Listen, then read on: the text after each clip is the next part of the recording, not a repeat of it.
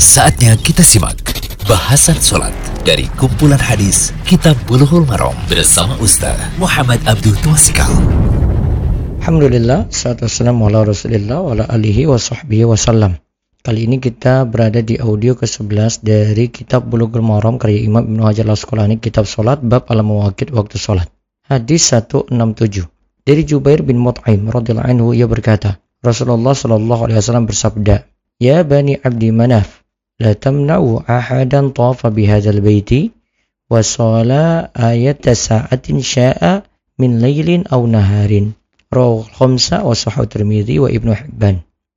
Dari Jubair bin Mut'im radhiyallahu anhu ia berkata Rasulullah sallallahu alaihi wasallam bersabda wahai Bani Abd Manaf janganlah engkau melarang seseorang melakukan tawaf di Baitullah ini dan melakukan salat pada waktu kapan saja baik malam maupun siang diriwayatkan oleh imam yang lima dan hadis ini sahih menurut At-Tirmidzi dan Ibnu Hibban.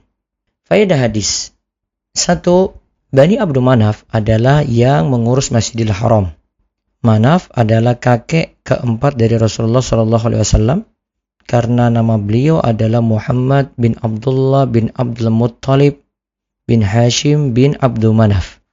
Bani Abdul Manaf punya kuasa di Masjidil Haram untuk melarang atau membuat aturan tertentu.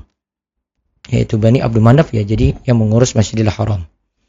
Yang kedua, tidak boleh dilarang orang untuk tawaf walaupun pada waktu terlarang untuk sholat. Seperti ba'da subuh, ba'da asar, atau ketika matahari di atas kepala.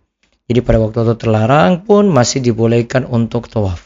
Karena tadi dikatakan Janganlah engkau melarang seorang melakukan tawaf di Baitullah ini dan melakukan sholat pada waktu kapan saja, baik malam maupun siang. Yang ketiga, tawaf bukanlah sholat. Sebagian ulama seperti Syekhul Islam Ibn Taimiyah memilih pendapat bahwa tawaf tidak disyaratkan bersuci. Yang ketiga, tidak boleh penguasa melarang manusia yang punya hak untuk mengerjakan. Namun, jika ada maslahat, boleh saja yang punya kuasa melarang. Seperti di sini dilarang untuk tadi ya tidak boleh melarang untuk melakukan toaf. Berarti di sini kan yang punya kuasa saja yang boleh untuk melarangnya. Tapi secara hukum toaf pada waktu kapan pun itu boleh. Yang kelima, boleh melakukan toaf pada waktu kapan pun.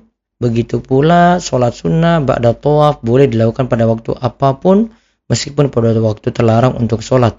Dikarenakan sholat sunnah ba'da toaf adalah sholat sunnah yang punya sebab sehingga boleh dilakukan pada waktu kapan pun. Wallahu a'lam. Demikian Bahasan Salat dari kumpulan hadis Kitab Buluhul Marom bersama Ustaz Muhammad Abdul Tuasikal.